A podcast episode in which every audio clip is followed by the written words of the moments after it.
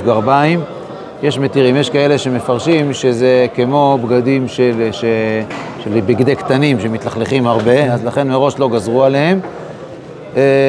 יש ממש מחמירים, הבן איש חי מחמיר בזה. למעשה נראה שהכל תלוי לפי העניין, כלומר מתחילה היה צריך להכין, כדאי היה להכין את זה, מי שיכול היה להכין, אבל אם אדם נתקע או מרגיש שתכנן לא נכון ועכשיו הוא נתקע עם גרביים מלוכלכות או דברים אחרים מלוכלכים, יכול להחליף. עכשיו לגבי הבגדים עצמם, החולצה והמכנסיים, שם זה כמובן בעיה, אי אפשר ללבוש מחובה, זה דינא דגמרא. זאת אומרת, צריך לכן למשוך עד כמה שניתן. בשעת הדחה גדולה יש אפשרות לפעמים לדרוך על הרצפה, יש כאלה שהזכירו את הפטנט הזה בהלכות אבלות, לשים על הרצפה ולדרוך על זה, וזה פטנט מאוד, פטנט לא ברור. אם אדם כבר מגיע למצב של כבוד הבריות, הוא כבר מרגיש שהבגדים שלו מסריחים, אז אפשר תיאורטית גם להסתמך על העניין הזה.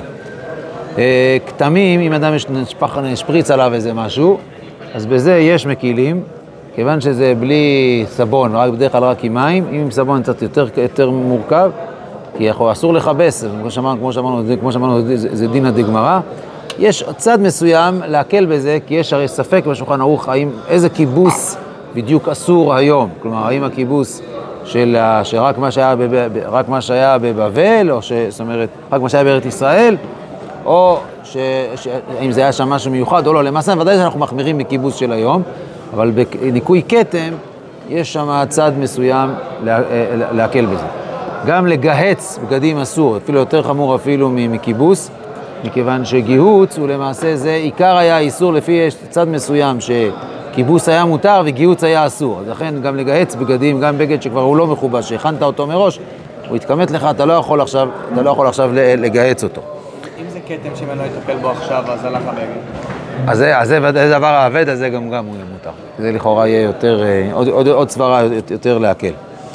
לגבי ילדים קטנים, שם אפשר להקל, יש מחלוקת עד איזה גיל, שיטה אחת אומרת גיל 3-4,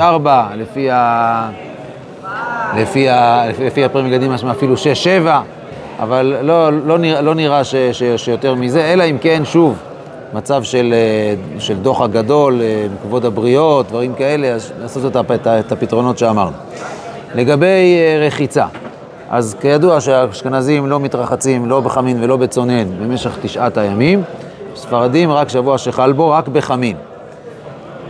לגבי פניו, ידיו ורגליו, אז ברמה יוצא מפורש שרק בצונן מותר, כי הוא אומר שאפילו ערב שבת חסון רק בצונן. אצל הספרדים נראה שפניו ידיו ורגליו יכול להיות שמסתבר שאפילו בחמין יהיה מותר, אדם רוצה לשטוף פנים בבוקר וכו', זה נראה שמותר, כיוון שעיקר הרחיצה היא כל גופו, גם הרחיצה היא רק מנהג, היא לא דינא דגמרא, לכן גם אם יש ספקות או דברים כאלה נראה שתיאורטית יש מקום להקל בזה. אולי יש בזה עניין להחמיר בזה, כי הוא יודע שאשכנזי, רואים שיש בזה מנהגים, מה? צונן או חושב להתקלח? עכשיו רגע, אתה מדבר שני על הספרדים, שנייה, תכף.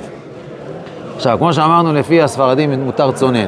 לא רק צונן מותר, אפשר גם פושר, זה עדיין נחשב לעניין הדבר הזה כסוף סוף כצוננים, כיוון שאין בזה תענוג, זאת אומרת, אדם צריך לכוון את זה באופן כזה שהוא לא נהנה מהמקלחת הזאת, אלא כל המקלחת שהוא עושה עכשיו זה לשם נקיות. ובאופן כזה זה יכול לחשב גם כן כצונן שאדם לא נהנה ממנו.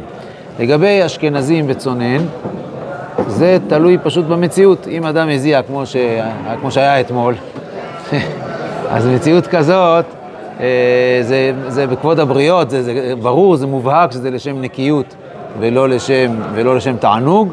לכן במצב כזה אדם יכול להתקלח עם סבון, שוב, רק בצונן, אפילו פושר, אבל לא יותר מזה, זאת אומרת, אלא אם כן הוא אדם חולה, אדם מסכן או משהו כזה, יוצא דופן. באופן פשוט, אדם, כמו שאמרנו, ההיתר הוא רק בצונן. מה? שממש חם, גם הכי קר אתה אומר זה קצת חם. אם אין לו מים אחרים, אז זה מה יש, מה לעשות, הוא צריך להתקלח, אין לו ברירה. אבל אם אפשר לקרר את זה, או לנסות להתקלח בזמנים שהמים יותר קרים, אז עדיף ככה, כדי שלא לעבור על המנהג הזה של הרחיצה בחמין. אבל אם זה לשם, באמת נגיד אם זה לשם? לשם בריאות, אדם מצונן עכשיו. ואם הוא יהיה במים קרים, זה יכול אפילו... אז זה אמרנו בסדר, אם אדם יש לו בעיה רפואית, הוא לא צריך להיות חולה כתוצאה מהמנהגים האלה. אפילו גם כשאנחנו מקילים, כל מה שקשור לחולה, שאדם סובל באופן יוצא דופן, שם אנחנו מקילים, אנחנו לא אוסרים עליו. כל מקלחת כלשהו שבאיזשהו היתר, זה מקלחת 30 שניות. שהוא לא מתענג ממנה, הוא עושה אותה לשם נקיות ולא עכשיו... בוא נגיד לך, אצל הספרדים, צונן אפשר גם תיאורטית, זאת אומרת, כיוון שלא גזרו על זה, אז תיאורטית אדם יכול להתענג מזה, כמו שמותר מעיקר הדין, מותר ללכת לבריכה.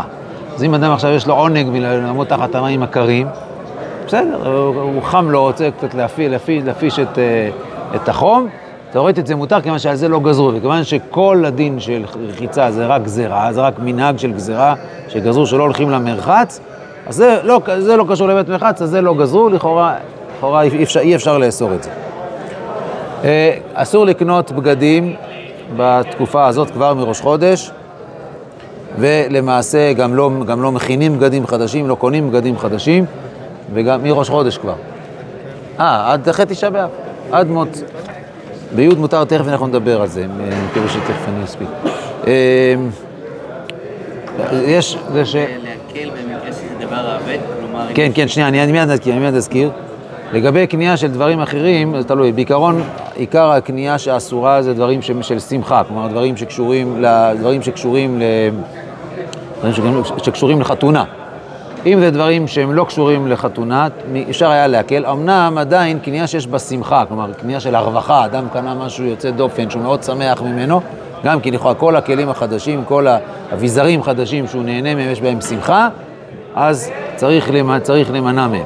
אם זה דבר העבד, ומראש הסוחרים מנצלים את זה, לפעמים עושים מבצעים מראש, בגלל שהם יודעים שיש את העניין הזה. וזה פרוס כאילו חפתיים, דבר העבד, זאת השבועות... מעיקר הדין, מותר, מה לעשות, זה מצודקים, אם נכנס דבר ואחר כך תצטרך להוציא יותר כסף, אז אנחנו אומרים שכאילו זה סוג של יריד, סוג של קנייה יוצא דופן, אפילו בתשעה באב עצמו, אם יש איזה יריד יוצא דופן, תיאורטית מותר לקנות דברים. בהזמנה באינטרנט, במיוחד אם יש מבצע, אני חושב שיש מקום להקל, כי זה לא ממש קנייה. לא ברור לי העניין הזה, אבל נראה שיש איזשהם צדדים להקל בזה, כיוון שאתה רק מזמין, אתה עוד לא קונה. כלומר, אתה רק מתחייב לשלם, והם מתחייבים לספק לך מוצר, ואתה גם לא קנית מוצר מסוים, זה רק סוג של התחייבות. אם אין מבצע, אני מסופק, אם יש מבצע, ודאי, וגם אפילו לא מבצע, מי יודע מה, לכאורה נראה שבאינטרנט יש יותר מקום להקל, אתה גם לא מקבל את המוצר באופן... שאתה לא מקבל את המוצר באופן מיידי, אני מתכוון, שאתה רק עושה הזמנה, ורק מוצר מגיע הרבה אחר כך. דבר כזה נראה שאפשר להגיד שזה לא ממש, זה לא יהיה ממש קנייה של שמחה. לגבי בנייה... לא, בגדים אסור לגמרי. שאר המוצרים זה עניין של קנייה של שמחה. עכשיו, כמו שאמרנו, עיקר קנייה של שמחה זה קנייה לצורך חתונה. חתונה שאין בה פיריה וריביה. זאת אומרת שהיא לא לצורך מצווה. ושאר המוצרים זה סוג של הרווחה, סוג של קנייה של שמחה שיש בה, היא לא שמחה מובהקת, אבל עדיין יש פה הרווחה, ולכן גם זה יהיה אסור, או צריך להימנע מזה. יש דברים שהם גבוליים, שאם אדם יש צור, אדם חייב, נתקלקל לו מכונת כביסה. הוא לא יכול בלי מכונת כביסה, הוא חייב כל מכונת כביסה, טוב, עכשיו הוא לא יכול לחבס, אבל אז צריך להביא אולי דוגמה אחרת, שהוא מרגיש שהוא עכשיו תנור, אין לו תנור, עכשיו הוא לא יכול לאפות אוכל. זה ודאי שהוא יקנה את התנור, אין לו ברירה, זה לא קנייה מיוצאת דופן. כל מה שקשור לבנייה, אז בנייה של שמחה, היום המשמעות של זה זה סיוד רגיל, כלומר סיוד שאדם עושה להרווחה, שאדם רוצה שיהיה לו יותר נעים.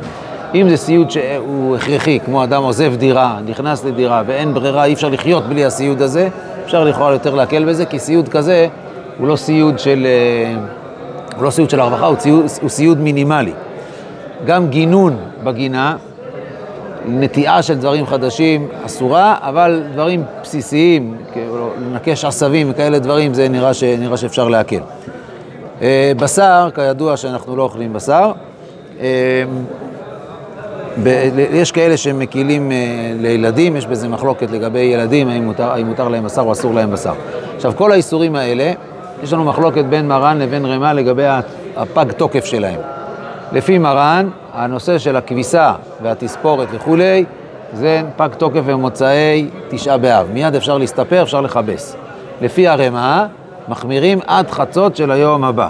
גם כרחיצה, גם תספורת וגם כביסה. מצד שני, מרן מחמיר יותר בנושא של... מרן מחמיר יותר בנושא של בשר ויין. שבשר ויין מרן עושה עד סוף יום רביעי, עד סוף יום עשירי, ולפי הרמ"א אפשר כבר בחצות של יום עשירי, כבר אפשר לאכול בשר ושתות יין. לכאורה, כל מיני דברים שקשורים בשמחה, לעשות אותם ביום עשירי באב, לכאורה אסור, זה קל וחומר, זאת אומרת, זה קל וחומר מי"ז בתמוז. אנחנו מחמירים למעשה בעשירי באב, יותר מאשר התקופה שלפני ראש חודש אב.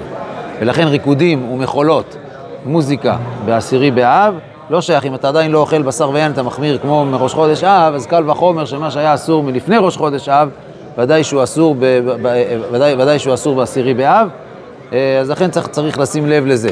השנה אולי פחות שייך הטיולים, יש מקום לדון לגבי יציאה לטיול או עשיית אווירה של צהלה ושמחה, ביום עשירי באב, זה צריך יום אחרי חצות כבר יותר קל. השנה זה יום שישי. כן. לא, השנה, לכבוד שבת הכל מותר, זה לא בעיה. זה יהיה מותר גם... שגם לרמה. כן. כן. כן, נכון. גם לרמה במקרה הזה, כיוון שעכשיו פה אתה חייב, אדם צריך להספיק לחבש בשביל כבוד שבת, אז אפשר יהיה לה, כן, נכון. זאת הערה נכונה. מהבוקר, לא? מה? אפילו כבר ממוצאי תשעה באב. כן, כיוון שעכשיו פה זה כבוד השבת, אז לכן צריך להתיר. דווקא מה של שבת, לא? מה? דווקא מה של שבת, אז יהיה מותר לחבוש. יהיה מותר בשביל שעכשיו אין לו בגדים לכבוד שבת, הוא צריך, אצל אשכנזים מצטבר כביסה של 9 ימים, אז אין לו ברירה, הוא חייב להתחיל, אולי יספיק אם הוא לא יתחיל מיד מוצאי שבת. חכה עד חצות של יום שישי, זה אולי יספיק שום דבר. אתה לא חבש גם דברים שהם לא לשבת עצמם? זה כבר, שהוא לא ישתמש בהם בשבת. לכאורה ברגע שיש היתר לחבש, אז כבר אין את האיסור. לכאורה האיסור פקע. כבר לא נוהג בו האיסור. חוץ מבשר. כן, בשר עד חצות היום, כמו שאמרנו. האיסור פקע לגמרי, או שאם אני מעמיד מכונה אחת עם קבוצת שבת, אני יכול להעמיס עליו. לא, לכאורה אין איסור. לכאורה נראה שאין איסור. אין בזה שום דבר לכבוד שבת? ככה נראה שלפי הרמ"א כבר יהיה מותר לגמרי. אני אומר שוב, לפי מרן עד סוף היום, לפי הרמ"א עד חצות. אז פה בנקודה של הבשר והיין, השולחן ערוך מחמיר יותר מאשר הרמ"א. לגבי י' באב. ויהיה הבדל ביום שישי או שאין הבדל? לא, לכאורה אין מה להתיר הבשר בי' באב ביום שישי, אין איזה משהו מיוחד. רוצה לטעום את הבשר, להכין אותו, משהו צריך לטעום את התבשילים. טוב, אבל זה לא סעודה של בשר. סעודה של בשר לכאורה, אין סיבה להתיר ביום שישי. מסתבר שגם הספרדים, מחצות, הספרדיה מותר. כן, מה, טוב, זה חידוש. שאפי הבן איש חי היו אוכלים ומוצאי תשעה באב. השנה שזה כבר ערב שבת, מחצות, כבר שבת. אוקיי, בשבילי חידוש. נגיד כמה, רק 2 נקודות לגבי תשעה באב. צריך לשים לב, סעודה מפסקת, שאוכלים רק תבשיל אחד.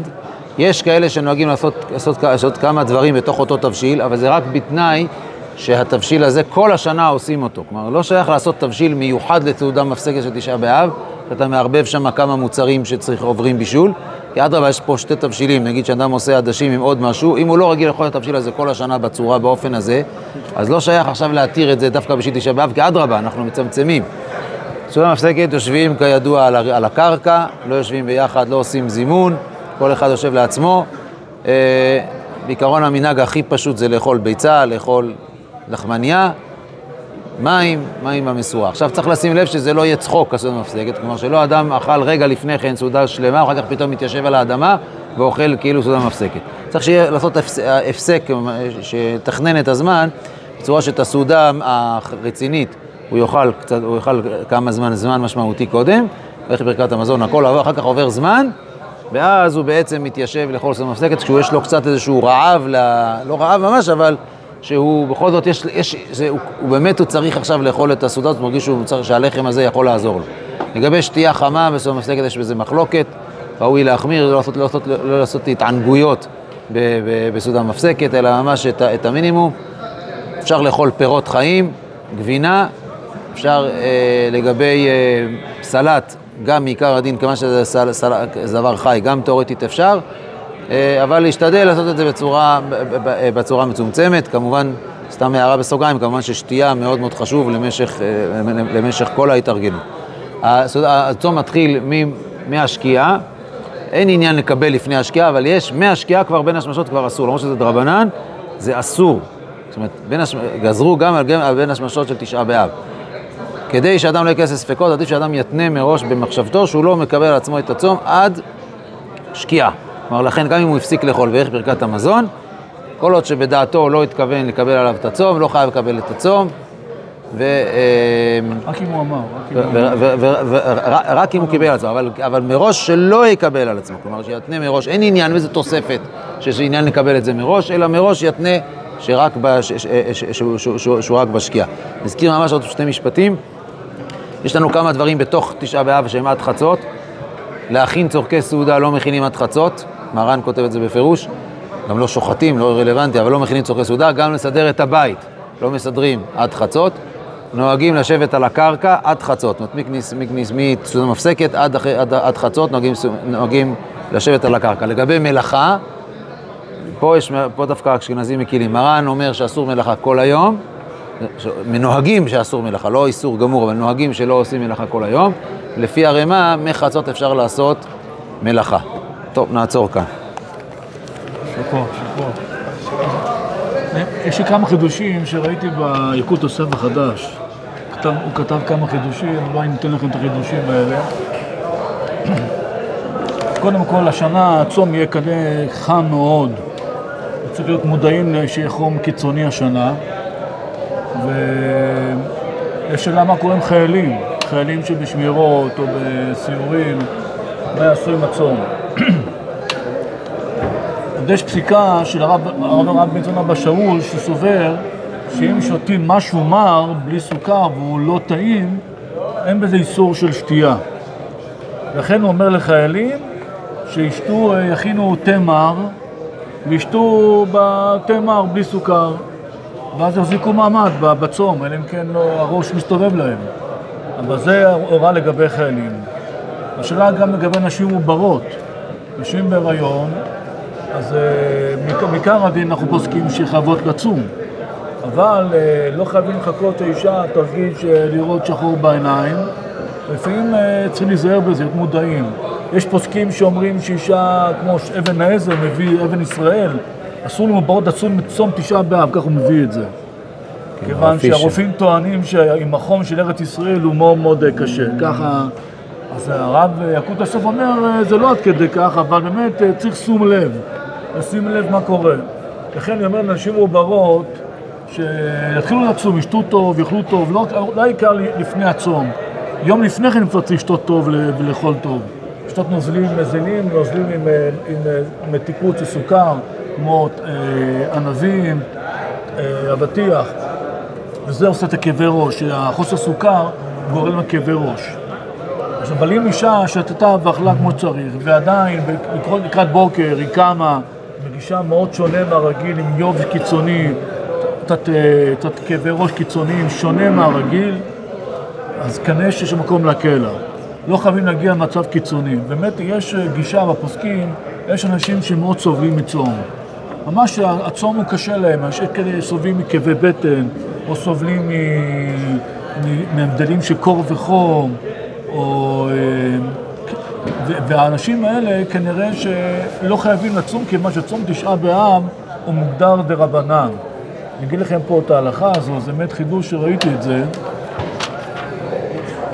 יש מי שכתב שמי שתמיד קורמת לו לכאבי ראש עצומים, מחולשות וסחחורות, קור וחום, בכמה תלאות ובגדר חולי, ולא להתענות מלבד יום הכיפורים, שבזה יותר רמור. לכן יש אנשים שמאוד סובלים, אז יכול להיות שגם הצום השנה שיותר חמור צריך להיות מודעים לזה, ולכן גם כן ילדים קטנים שמתחילים לצום בגיל 13, לפעמים קשה להם הצום, צריך להיות מודעים לשים למה קורה מהילדים, לפעמים בגיל 13 עדיין הוא לא ממש חזק, לא לחכות, תגיד טוב, לפעמים משעה חצי שעה עד סוף הצום, לא נורא, לא. אם ילד מרגיש יובש, מרגיש לא טוב, שישתה מיד, לא נגיד נחכה עד הלילה, לא, זה מסוכן. תדריך אותו מראש, אבל גם לא להשתולל בחוץ, בחום. כן, כן. לחשוב, להיות חכם מעיניו בראשו. לא, שבאמת מספרים שפעם לפעמים בתקופת הנעילה מישהי תלפה, אז אמרו, לא, עומת נגמר הצום. עומת נגמר הצום, השם ישמור. וגם מצד שני, יש אנשים שאומרים, אני אבו עלי, אני יכול להחזיק. אבל מה, אם אדם יש לו בעיה רפואית לא פשוטה, אז הוא יכול, השם ישמור, לעבור את הצום, מוצא תשעה בב. קרוי מקים כאלה, לצערנו. לכן זה לא חוכמה, אנשים ואוגרים אומרים, לא, אני מחזיק. מוצא תשעה בב, לפעמים הוא מתפנה לבית חולים, באים מקרים כאלה. לכן בזה... איזה גדר שיכול לצריך בשביל... תראה, בזה, אם הרופא אומר דברים ברורים, אם יש דברים של לחץ דם מאוד גבוה, אם יש אישה, אם בעיות בהיריון, אז זה לא משחקים את זה, בייחוד שזה תשעה באב שאנחנו טיפה יותר מכלים. יותר חמור מארבע צומות, אבל אנחנו יותר מכלים. לכן אם אדם מרגיש סחרחורת, שונה מהרגיל, הוא לא מרגיש טוב בצורה שונה מהרגיל בצום, יכול להיות שהוא צריך לשתות. רבי, אם אין סכנה, יש מידת חסידות? פשוט חצי שעה. לא, אני מרגיש לא טוב, אבל אני לא שהולך לקרות לי משהו, אני סתם סובל. לא, אז זה אם אתה סובל, כולנו סובלים, אבל אם אדם מרגיש שהוא מתחיל לראות שחור, או מרגיש שהוא קצת שונה מהרגיל, אז זה לא ייקח סיכון. אם כן, הוא רוצה להדר, אז שישתה תמר, יכין לו תמר, או אישה שהיא רוצה להיות... נתחיל אומר, לאישה עדיף להרגיע אותה מראש, יש מי גברת, לא תרגישי טוב, את יכולה לשתות את תמר או לשתות, העיקר שתהיה רגועה, וזה חשוב. יש אנשים שאמרתי להם שעה שעברה, אם לא תרגישו טוב, תשתו, והיא גרמה את הצום. אני ידע שאם לא תרגיש טוב, היא תשתה, אז זה גם פעם מרגיע, נקרא פת בסלו. עכשיו, כן. עכשיו, זה 10 דקות למשל, עדיין מרגיש ששתה או ש... 10 דקות לפני הצום, אחרי השקיעה או לפני השקיעה? אחרי השקיעה יותר קל.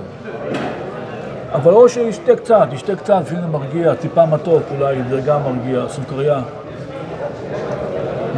ואז הוא אוכל פרות מקשיור, זה גם יותר קל. גם אדם בטעות שתה קצת משהו, הוא לא הרס את הצום שלו.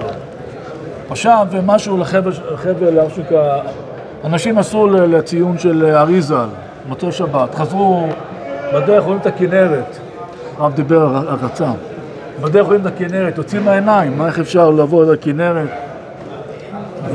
והיה חכם, היית אצל האריזל במוצאי שבת, יום ראשון, אז תראי, ראיתי בחידוש אצל הרב יצחק יוסף, הוא כתב חידוש,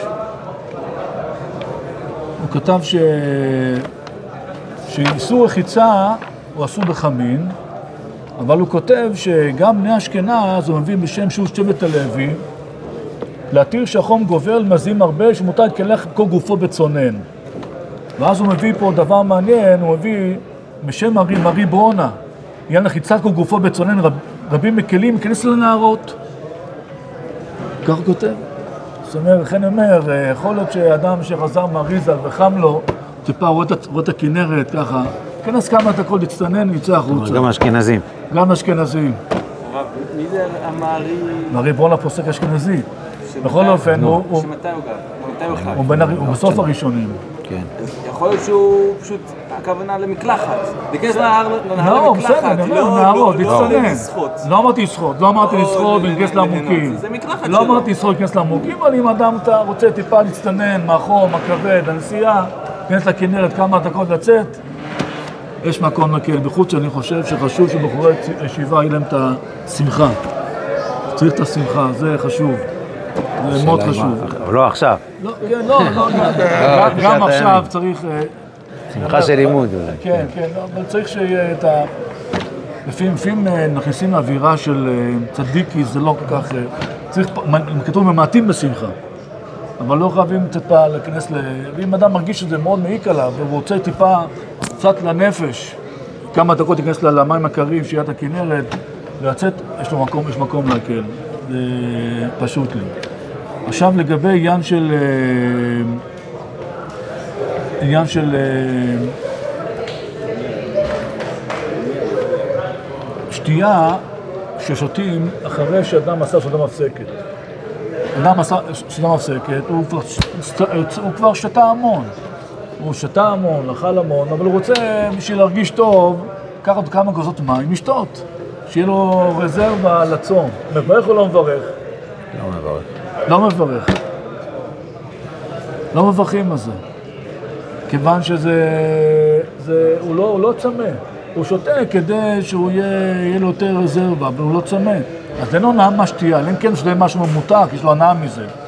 אבל אם אין לו הנאה מזה, אז באופן פשוט, אז הוא יכול, הוא שותה, אבל לא מברך.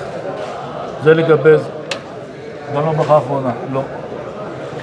זה לגבי יין של, זה חידוש, באמת, יש כאלה אומרים שאם אדם שותה ביום הרבה מים לבריאות, אז גם לא מברך. זה קשה הדבר הזה. יש אומרים, אתה ישתו ביום 2.5 ליטר, 3 ליטר. אבל אני אומר, אם הוא, זה חלק מהבריאות שלו, הוא שותה את זה, אם הוא בכלל לא צנן, אולי לא, אבל אם אדם שותה, יש חלק מהבריאות שלו, ודאי צריך לברך על זה. ואם הוא צמא לה קצת, הרביעית הראשונה הוא צמא אליה, השאר לו. ואז מלא הוא יברך שהכל, אבל יברך בורא נפשות על הרביעית הראשונה. אפילו אחר כך ששתה יותר מזה, זה לא מפריע. דווקא לרביעית הראשונה? לא, אני אומר, לפעמים קצת צמא. ואז הוא אומר שתשתות. לא, בשביל ברכה האחרונה אני מדבר. הרב, אבל אם הוא לא צמא, אבל תקרר אותו, נותן לו הרגעה כזאת. יש לו איזושהי ענה. השון הרע, בסדר. זאת אומרת, אולי הוא אומר, זה נותן לו הרגעה נפשית. טוב, הרגעה נפשית זה משהו אחר, אבל אם... הוא מקרב אותו, כאילו. אז הנה חינמי, בזה אפשר כן להקל. וברך על זה, כן. קיצור שיניים, קיצור שיניים אנחנו לא מקילים תשעה בער. זה יותר חמור משאר עצומות. קיצור שיניים. מה? לשטוף תקופה בוקר, מי צריך צריך שיניים? לשטוף? תפה בבוקר, מי צריך צריך שיניים? לא, אי אפשר, לא, תעני ציבור, אתה לא יכול, אתה גם נפלוט, לא, אי אפשר. אלא אם כן, מישהו שיש לו בעיה מסוימת. יש אנשים שהם יובש קיצוניים מאוד בפה, או בעיה בשיניים, אז זה יכול להיות שיכול לשטוף מתחת ובצורה כזו. אבל סתם אדם רגיל, אין שום היתר לשטוף. היה לי אדם מבוגר שבא אליה ויש לו בעיה בחניכיים, אז הוא היה חייב מדי פעם לשטוף. זה דין. זה כמו חולה, אבל זה כמו דין חולה. אז אתה שומזל ידיים, קצת ידיים רטובות, אם קצת עובר על העיניים. ידיים רק עד לפה, רק הכהנים יכולים לטול את כל היד. על איזה גובה, שיושבים על הרצפה, על איזה גובה? כאילו, יש כאן נוהגים חצי כסף. לא, לכאורה 3 טפחים, אבל אפשר 3 טפחים של חזון איש. זאת אומרת של 30 סנטימטר, זה עוד בסדר, זה נקרא עדיין שאדם יושב על הארץ. וגם בשינה צריך שכאילו דווקא המזרון או ש... בשינה, טוב שאתה שואל, יש מנהג כנראה של יוצא מרוקו או עוד אנשים, גם פסקי תשובות גם מביא את זה, שבגלל שהיום אין לנו כך שינויים עם האבן והלכו לשים מתחת לכרית, אז הם שמים מזרון על הרצפה. אבל זה לא מעיקר הדין, מעיקר הדין אפשר לישון במיטה, אם אדם ישן עם 2 כריות, אז באמת יש לו מה לעשות, יוריד את הכרית אחת. אבל אם אדם לא עושה שום שינוי, אז אבן לא רגילים היום כל כך לשים. מה? יש בזה עניין, ואם אדם הזה אחר כך לא ישן טוב, כל הגב שלו תפוס, הוא לא מצליח. מה? רק קצת שלא ישן? לא, אין איזה עניין שלא ישן. יש עניין לעשות שינוי, אבל אתה רואה שלא הביאו דוגמה לישון בלי כרית, הביאו דוגמה במקום 2 תשים 1. אז בגלל שכנראה היום אין הרבה מה לשנות, אז אנשים אמרו, טוב, שים מזרון על הרצפה. אז מי שנוהג ככה נוהג, אבל לא כולם נוהגים, זה לא חובה לנהוג ככה.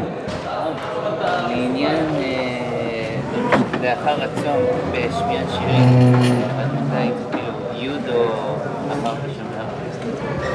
האמת, אני חושב ששירים רגועים אפשר להקל, תוצאי הצום. זה השירים שלא לשם של רוקודים.